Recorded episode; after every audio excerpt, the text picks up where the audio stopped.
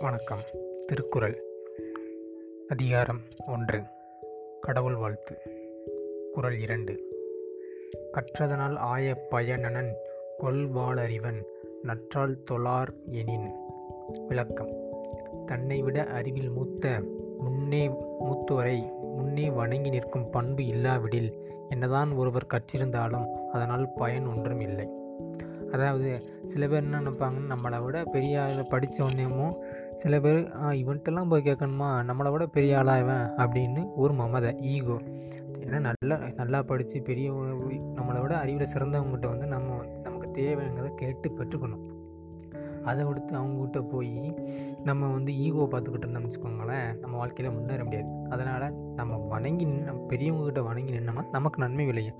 இல்லாட்டி நாம் எவ்வளோ தான் படிச்சிருந்தாலும் அதனால் நமக்கு வந்து நன்மை விளையவே விளையாது. அதனால் நமக்கு எந்த பயனும் கிடையாது. இதுதான் இந்த குரலில் நமக்கு சொல்ல வர்றது.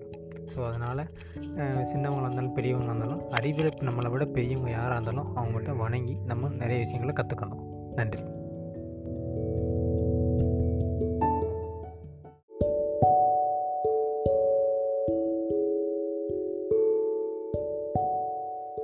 வணக்கம். திருக்குறள் அதிகாரம் ஒன்று குறள் மூன்று. மலர்மிசை ஏகினான் மானடி சேர்ந்தான் நிலமிசை நீடூடி வாழ்வார். விளக்கம்.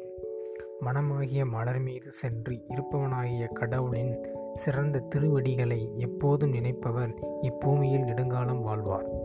அப்படின்னா இறைவன் வந்து எப்பயுமே வந்து பொதுவாக ஃபோட்டோலாம் பார்த்துருப்போம் பூ மேலே நிற்கிறது அதுமாதிரி ஏன் பூ மேலே நிற்கிறது பூவை நல்லா மனம் தர பூ வந்து சில நேரம் யூஸ் பண்ணுவோம். சில நேரம் யூஸ் பண்ணுவோம். ஆனால் பெரும்பாலும் பார்த்திங்கன்னா மல்லிகைப்பூ நான் எனக்கு தெரிஞ்சு நல்ல மனம் வீசுது அது சில பேர் வந்து நம்ம தலையிட்ட வச்சுக்கிறோம்